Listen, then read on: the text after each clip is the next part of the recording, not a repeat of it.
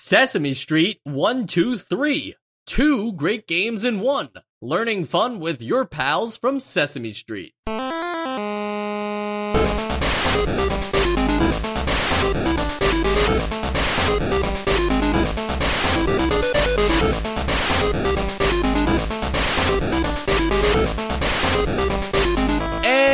Welcome to Nostalgia, a chronological exploration of every NES game released in North America. I'm Mike. I'm Big Bird. I'm Joe. Sean. And I'm Sam. Guys, can you tell me how to get to Sesame Street? You're going to take the J down to Delancey. You walk like 4 blocks. That's about it. You didn't imagine Sesame Street being in Harlem? It's in Alphabet City, isn't it? Alphabet City? Okay, that makes even more sense, granted the fact that it's ABC. What you should know, though, is if you pass Sesame Street, you can't turn back to go get to it. You have to just keep going until you loop around back to the top of the menu. Oh, you have opened a can of worms on us, Joe. Like, we're not talking games. We're talking Sesame Street, okay? Just the world of Sesame Street right now. We'll get to the game, which may or may not have a menu that makes no sense whatsoever. Sesame Street. What's the deal, Sean?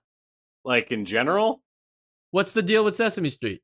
Well, if you don't know, Sesame Street is a children's edutainment show that has been running for decades. And they made video games about it. I'm not sure what you want me to say. I think you've covered a lot of the ground of Sesame Street. Sam, would you mind telling us your personal experiences with Sesame Street?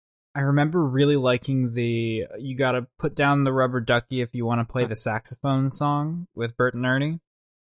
That, I think, was my favorite. And I remember when, I think Elmo had a worm that went to the moon at one point, which was pretty cool that worm did that. Okay. And also, they're puppets. I don't know if we said that, but they're. Are they puppets? I thought some of them. People. They're Muppets. Yeah, I think they're Muppets. Oh right, I forget. Yeah. Which leads me to my final question for Joe.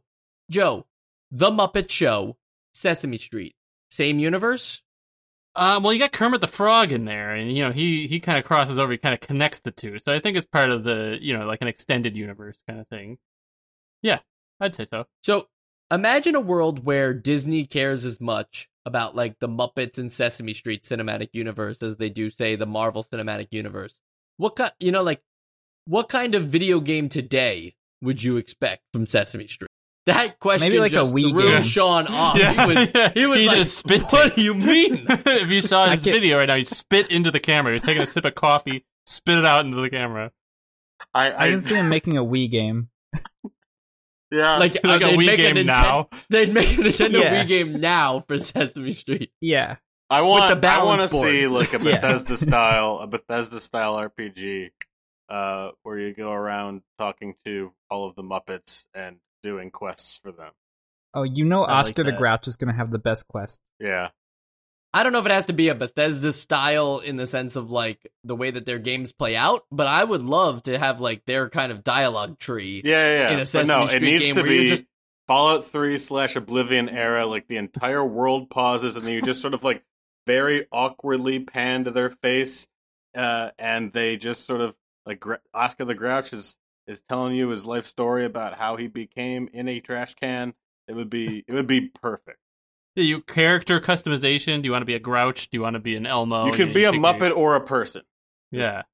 And it's called Sesame Street Outer Borough, and the whole time you're trying to figure out how to get to Sesame Street. I love it. And then when you get there, you realize it's been nuked. Yes. Perfect. Oh, yeah. Guys, our preschool audience is going to be through the roof after this episode. We're going to have such an uptick in preschool listeners. Yeah, I was thinking about that we probably, for this episode, should avoid curse words. Like shit and yes. Ass and stuff like that. Yeah, we shouldn't say things like that. I won't say any of those things. We're not gonna talk much longer about Sesame Street in general. Like this episode's gonna be over sooner than you guys know it.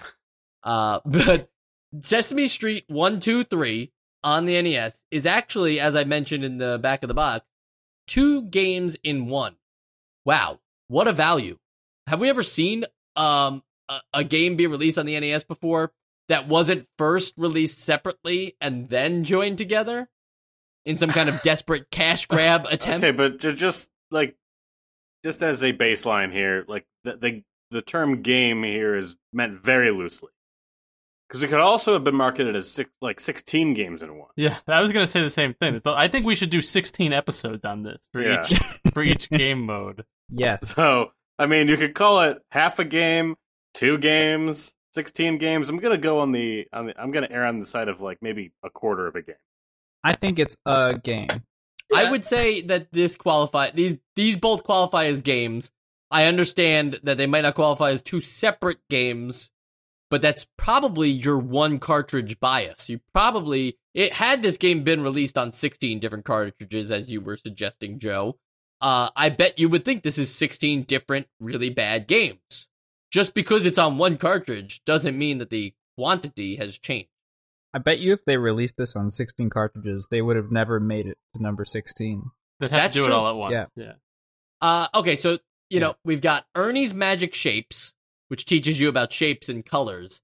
And then we have Astro Grover, which is where the 1, 2, 3 part comes into play.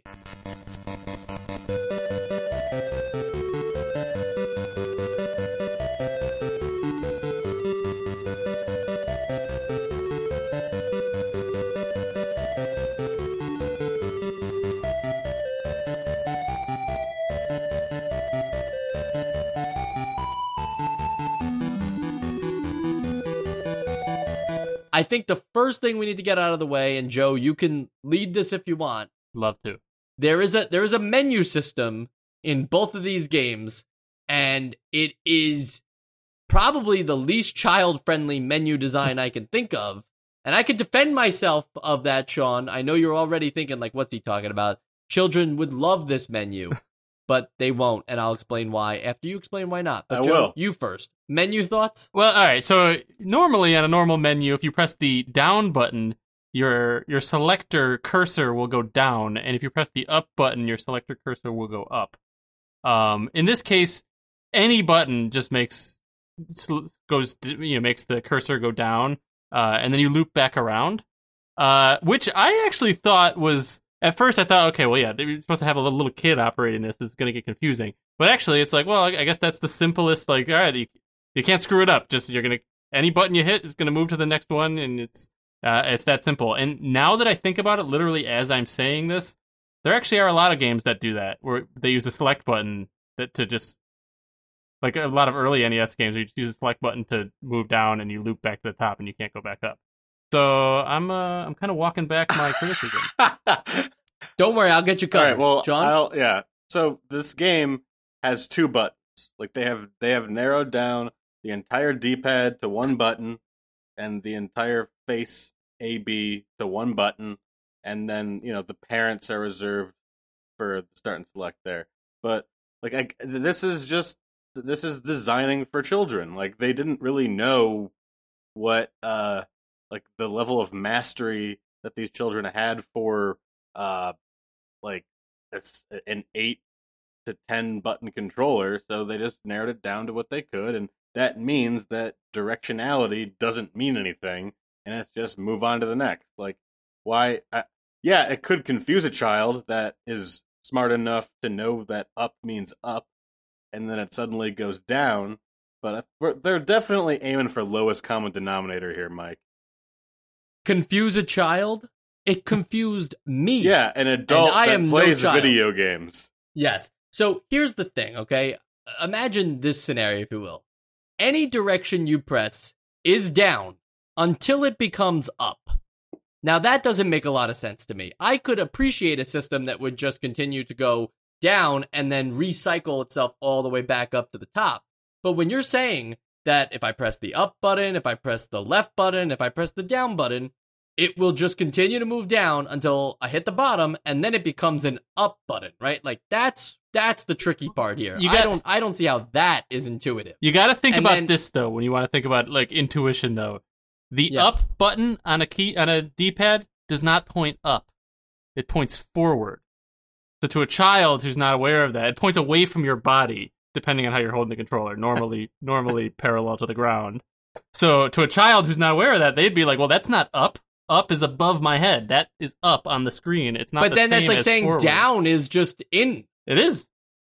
Okay. We've been trained. We've been fooled our whole lives. But the D-pad. So your only real problem is that it doesn't just loop back to the top.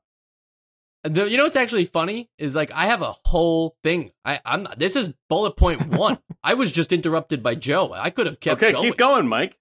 Okay, so this is if we're remembering that this is Sesame Street 1, 2, 3, right? A game where you're supposed to learn your numbers and presumably also know a lot about shapes to the point where you can build a whole freaking human body in one of them eventually. If that's the whole idea is it's a learning game, I think we can trust the children to learn a little thing about the up and down button on a controller. This is the moment to teach kids how to use a controller, not the moment to coddle them and say, you know what, just hit the left button if you have to. It'll get you to another menu. Mike, okay. In that case, use the select button because that's what has been defined on the NES as selecting. You want the child to hit that little button with its those fingers aren't attached to anything yet, Mike. I'm not quite sure why the left and right button should do anything. They shouldn't be doing anything, the left and right button. Up and down want to move in the same direction? Sure. That's not acceptable in my book, but if that makes sense, fine. Left to move up or down? It's just one big button. No, see, I understand that, but we're not teaching the child anything. Yeah, but you want to teach the child how to use a controller. That is not like this is 1989. Video games are brain rot. They're not supposed to be teaching them how to play games. They're supposed to be teaching them about shapes, colors, and numbers. So I gotta wait until Sesame Street up, up, down, down, left, right, start, select until I can figure out how to use a controller. That's the game where they'll teach me how to use one. No, I don't think Sesame Street's your place to go to about controllers. If they wouldn't teach a child about a controller, like they wouldn't just bother to do it in a manual, then they shouldn't be bothered to teach a child anything on a video game. They should have just stuck to the books. I feel like that is, I don't know, I guess that's a weird stance. It's a weird stance that if you don't want to teach a child about video games, you shouldn't teach a child about anything.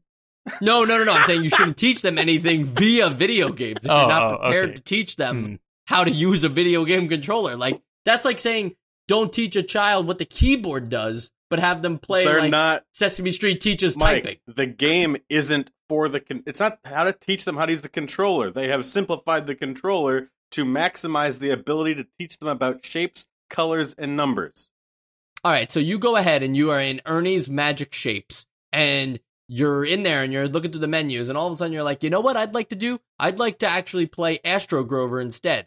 Well, for that, you got to hit the reset button on the console. You're trusting a child to do that? No, the parent is supposed to watch them. The manual is made for the adult. Like, did you try reading the manual? The manual is ridiculous. I never want to look at it again. It is like does it have a coloring book page? No, it is a beat for beat. It's basically teacher's notes. But my point here, and I think you're trying to play this up a bit, as I am. But the controller, it's neither here nor there, Mike.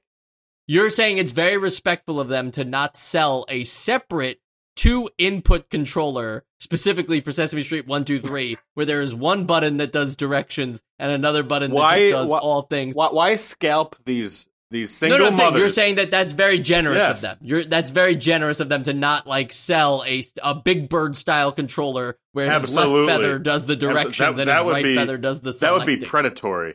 I think this is where Rob could have really come in handy and saved the day.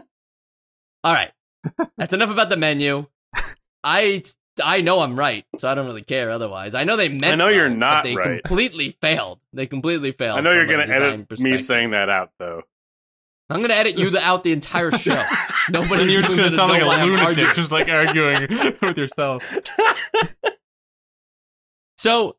Ernie's Magic Shapes. I didn't sign up for this. Shapes?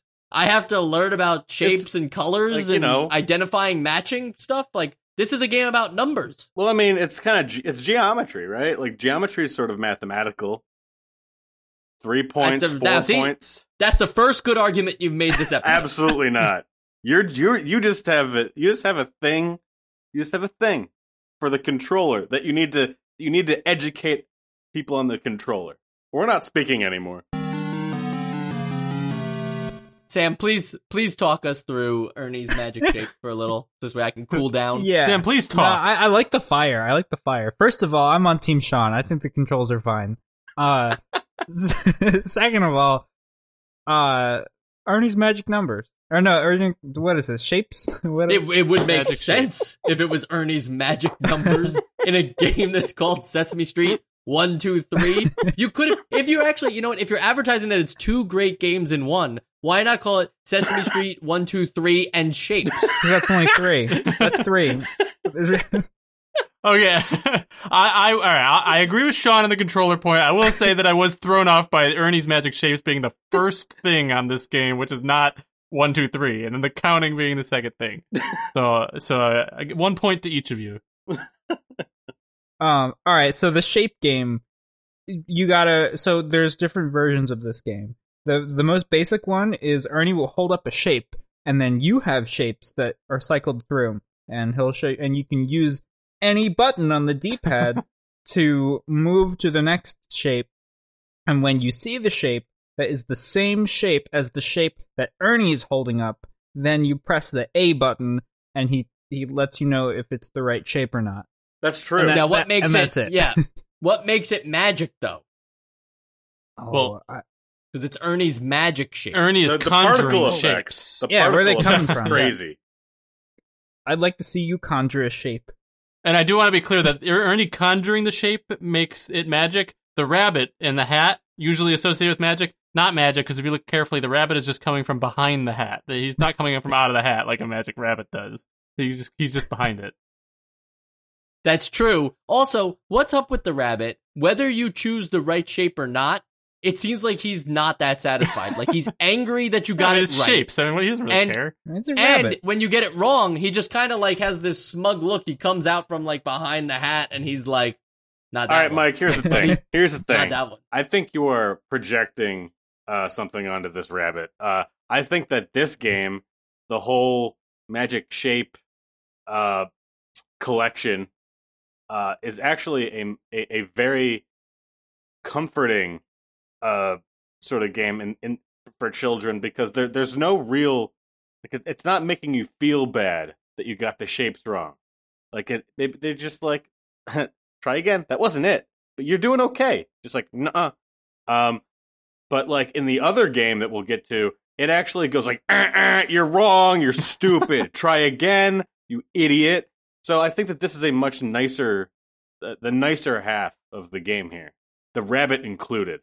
Yeah, it is nice that the rabbit won't say, like, I agree. I just think it's a little strange that the rabbit, like, he isn't defeated if you get the shape match. Isn't correctly. About killing people, Mike. It's Sesame Street, so I get that. All right, here's the thing, though. So you're matching shapes, right? You're like, here's a circle. And then they're like, cool, here's another circle. And you're like, yes, I agree. And then you get that. That's a win. Then in the next level, it's like, here's a circle of another color. Match the circle and the color. And it's like, no problem. Can do that as well.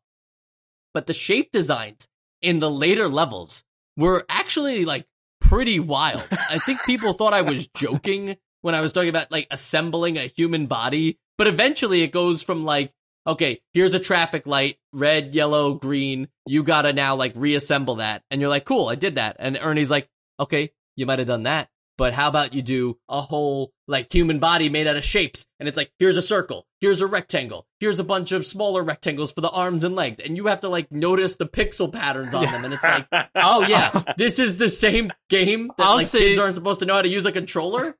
I'll say that there were a few times later where I was like, oh yeah, there's a long rectangle, there's a long rectangle. There's a couple that are like, they're not like significantly shorter than each other. They're like literally a few pixels shorter. And like when I look closely later, I'm like, okay, I guess that is a little shorter. But it's like they're trying to trick us, let alone preschoolers. For some of them.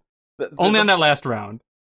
The main problem I have with this, like the create a human being, it's not about accessibility with the controller. It's not about anything other than like this is boring.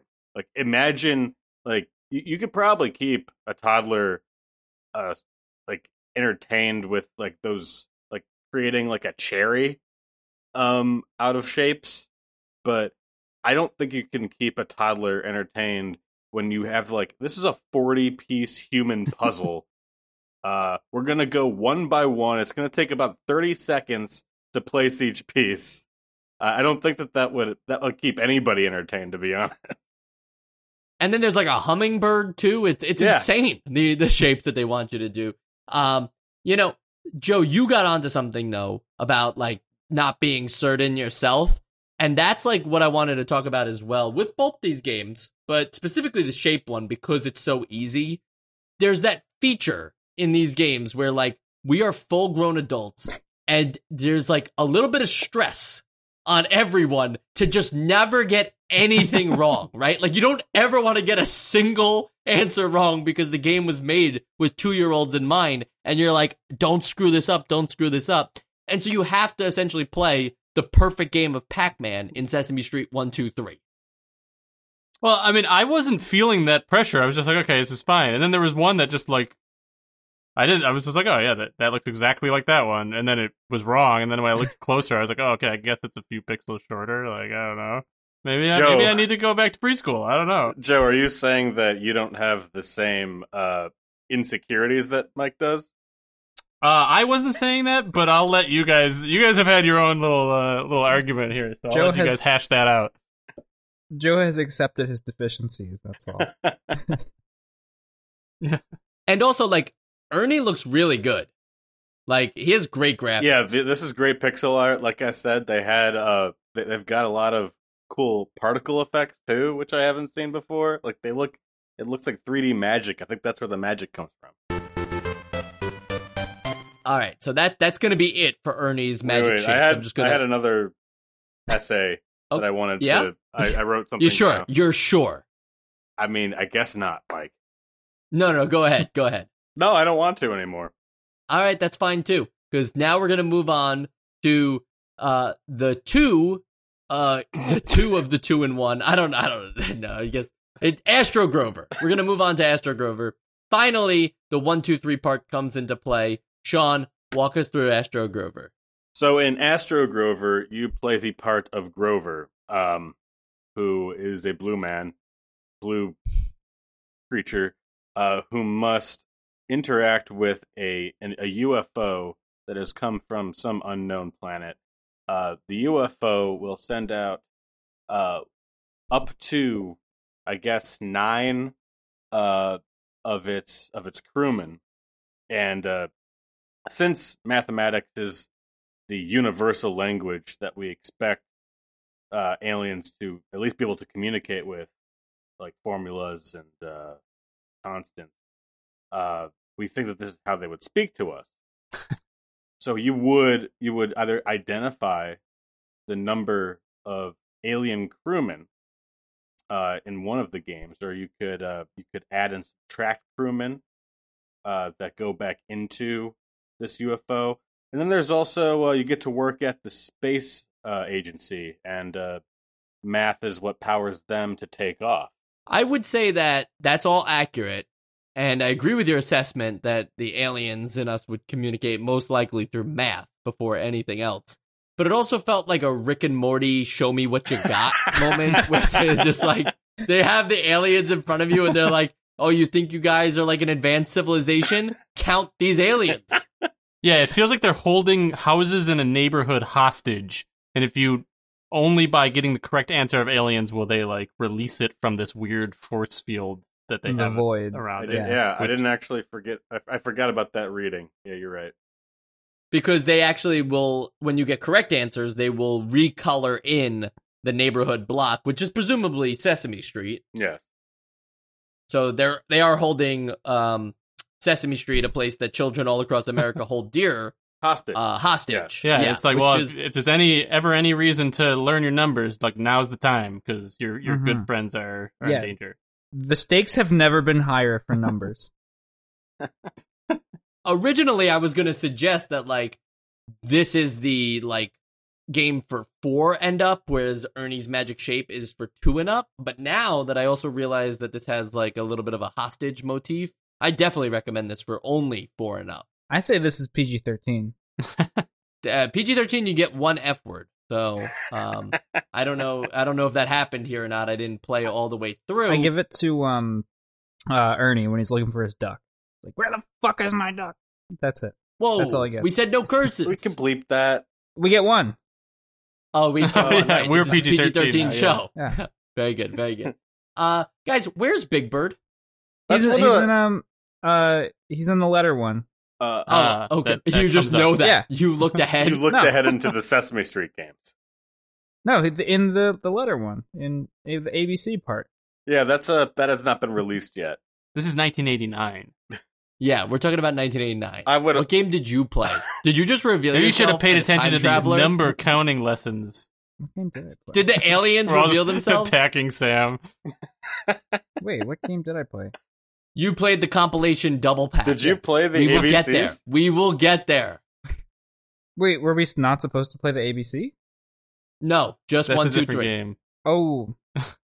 See, you'd think that this podcast is so easy a child could do it because it's just chronological order, but somehow, every now and again, somebody fails us on this. Well, look at the bright side. In 2.5 years, you can take a day off and not play that game and just become prepared. So is the Ernie one where he's in the bathtub not part of it? That's no. That was a dream, actually. Well, I take back my F word then. I'm going to save it for another time. That's fine. You're giving us a little hint into a future episode, so that sucks that we have to talk about this all over again. Oh, my bad. However, should there have been points or like a high score of some sort in this game? Like, should there have been some kind of way for children to keep progress? Are you saying that should they have been graded? You mean give them more numbers? Yeah. Should they get, like, an F if they get, like, the first one wrong, and an A if they get, like, all of the 7 shapes or numbers correct? Not before they've even played Sesame ABC. They're not even going to know what the heck those shapes mean, those symbols mean. They should be graded on a scale of 1 to 100. They should be graded on a scale of, like, circle to diamond or something that they'll understand after playing this game. I think that you're despicable. And I wouldn't do that. I wouldn't suggest... you know me, I hate high scores. So I would never suggest adding a high score. I just thought it was funny that, like, this game is so inconsequential. It doesn't matter if you get things wrong. It doesn't matter if you get things right. So why play it at all? Look, let me say a good thing about this game. Let me say a good thing about this game. Because I went into this thinking, okay, no way are they going to be able to make a functioning preschool game that's, like, not going to be a mess for a preschooler? Just knowing the games that we've seen that, like, look like a mess or are confusing anyways, this, I think, would fulfill its purpose of being, like, educational for a preschooler. I think it's on... I mean, not that I know really what's out there, but I feel like it's probably on the level of, like, some game you can download on your phone today for your preschooler to play. Like, I feel like a toddler could play these games. Which I was thinking it was going to be like, no way is it going to work out that way. Kids today are like, they're like writing essays when they're 1 year old. Yeah, right? I think you're right, Joe. That it's definitely navigable. I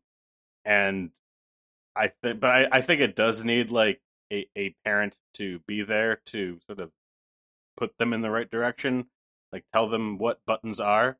But I mean, if we're talking about about children of the 80s and not generation Z1 that already knows how touchscreens work and everything. Actually, they probably went all the right past it. They don't know what buttons are either because they only use touchscreens. Yeah, we went full circle there. But no, I agree with you that this seems like it, I mean, as a 30-something, I think that me as a 2 to 4 could have understood this. There's one last thing I want to talk about, and that is the secret ending. Okay. Like, did anyone get to that? I played the entire game. I didn't see a secret ending. Well, there's the usual ending, and then there's the secret ending. Okay. I think you're fucking with me. Is the secret ending the? Sorry, that's your secret ending. The game mode. That's now 2 for the whole show. Yeah, now we're R. God damn it. No, mine's for the next show. Wait, is this the secret ending? Is the game? There's an entire game mode that we didn't talk about. What are you talking about? I'm not joking. There's 3 satellites at the bottom of the screen, and they shoot like a beam in like a triangle, like a cone formation towards a bunch of aliens. Yeah, and you have to. That was the part where I met, like, where you work at the space agency. Oh, gotcha. Yeah. So that's because, yeah, I think so far we've only explained the houses one, like what true. You do there. And I just want to say that was you have to select when the beam encompasses the correct number of aliens. Like once there are 3 aliens in the beam, you select A or whatever. But I, for a second, thought like there was going to be at least some level of like. Oh, you have to like think about how to move the beam in the right way where you're, something they can move things so it's blocking that or whatever. It actually doesn't. You don't even control the beam. You just press. It looks like you move the beam left or right. You just press left or right and it moves it automatically to wherever it wants to move it in a preset thing. So it does not ripped off, give you an extra level of control, which I was thinking, wow, what a great puzzle game this is about to be. But real quick, what how is that a secret ending? What's the secret ending? No, it's not the secret ending. Joe, that was a good observation. The secret ending reveals that Sora's Keyblade was originally Riku's. So I don't know what you're talking about. Everybody knows that shit. That's the secret ending. No, there is no secret ending, but I thought that'd be really funny to just like, did you get to the secret ending? Like, this is how Playground rumors start. It's true. This is the secret playground. Ending of Sesame Street 1, 2, 3. I think of the podcast as a playground. I think so, too. We've pretty much been on a seesaw this entire episode of love and hate.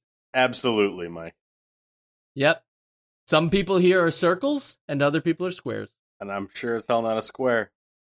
I'll be honest, I'm fuming that you just got me with that Soros thing. I can't even finish. I can't even finish this episode. Can't believe it. Can't believe I fell for it. That's funny. And, all right, last thing. Rare made this game. Nice. The Donkey Kong Country people, the Banjo-Kazooie people, the Sea of Thieves people. The Sea of Thieves people. Yeah. Not the same people. I don't think anybody from the original team is like, oh, we should make Sea of Thieves. Like, I don't think any of the guys who made Slalom said that. Probably right.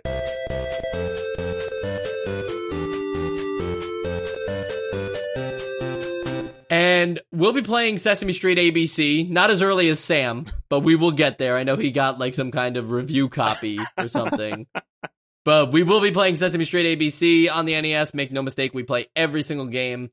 And actually, we'll be playing a bunch more. There are a lot of Sesame Street games coming to the NES, so I hope you guys like hearing about Big Bird and Bird and Ernie and Twin Peaks, because it's all going to be covered on these Sesame Street games. Twin Peaks.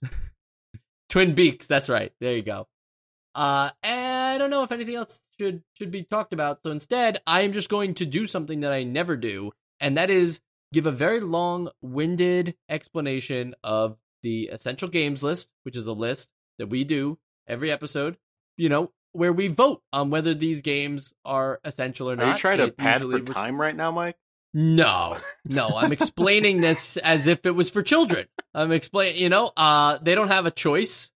They just, if they knew how their phone worked, they could skip ahead to the chapter marker where it says the essential games list. But I can't just assume that children know how to use phones.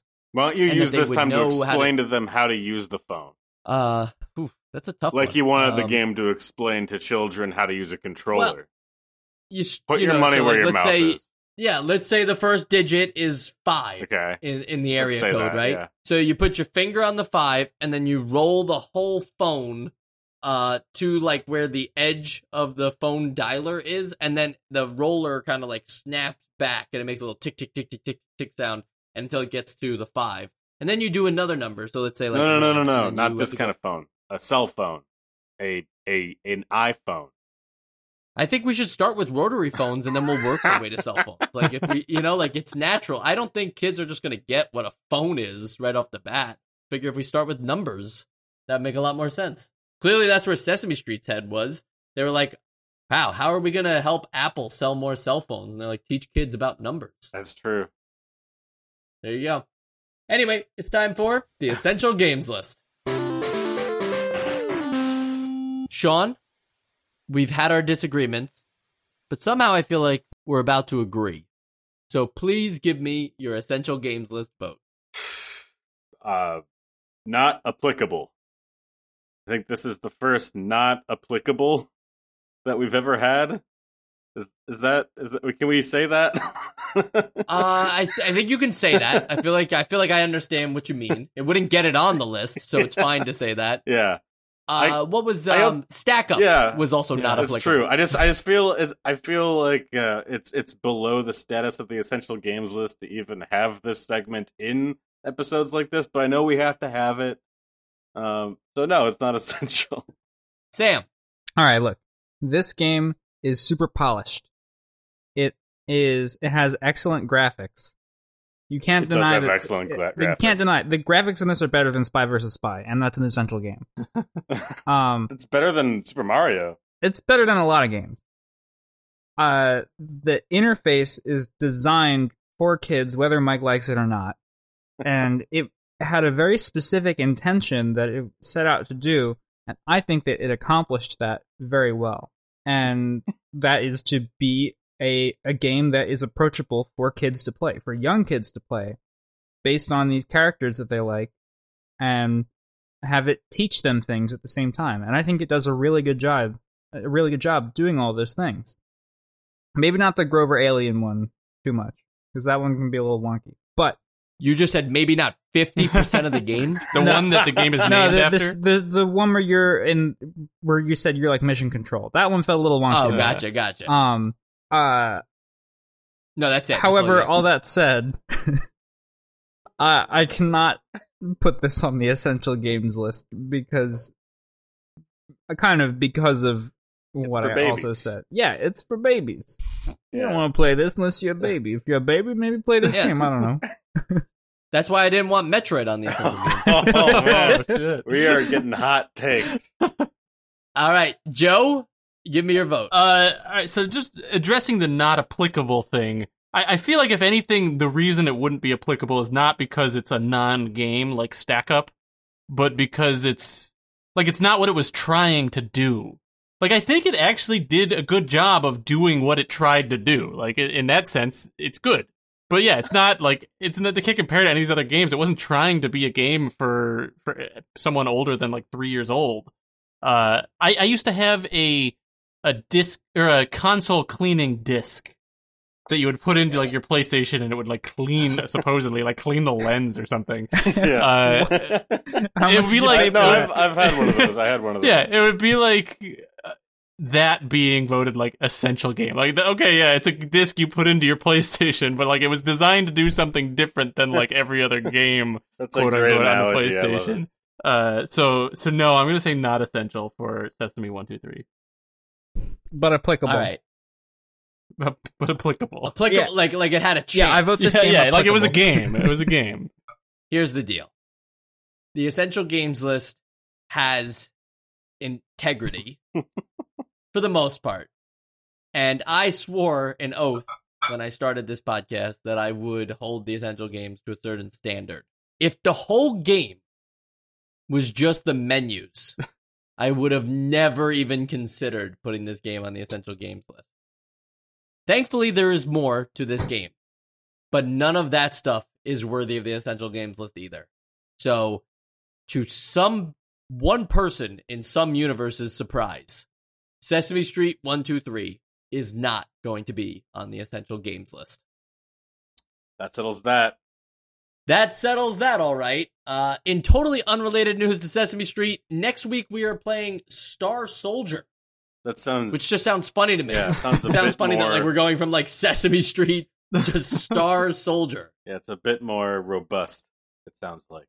Everybody will be excited to know Star Soldier is our first shmup of 1989. Thought they were done. They're back. Shmups are big.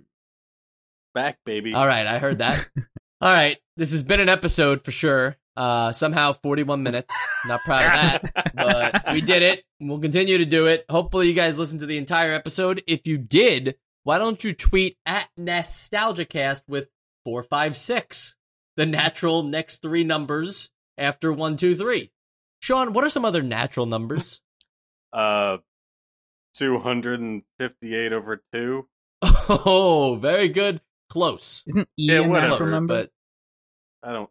What's that? Like the mathematical concept. Oh, that's good. I like that. That's a natural number. Joe, one more natural number, please, for before we go. I'm gonna go my lucky number 8. All right. This has been Nostalgia. We have been Mike, Sean, Joe, and Sam in that order. The same order every time. Unless one of us isn't here, in which case you'll know as soon as you listen to the episode. Every time. Speaking of listening to episodes, you can always listen to episodes on the podcast player of your choice. Think about how you're listening to this episode right now.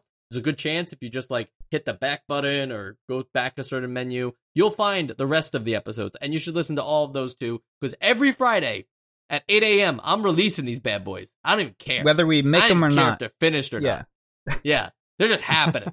Except for Adventure Island, that episode, not out yet. But it will be, and one day that this reference won't make any sense. I'm Michael Esposito. You can find me at Esposito Film on Twitter, and we'll be talking to you faster than 1, 2, 3.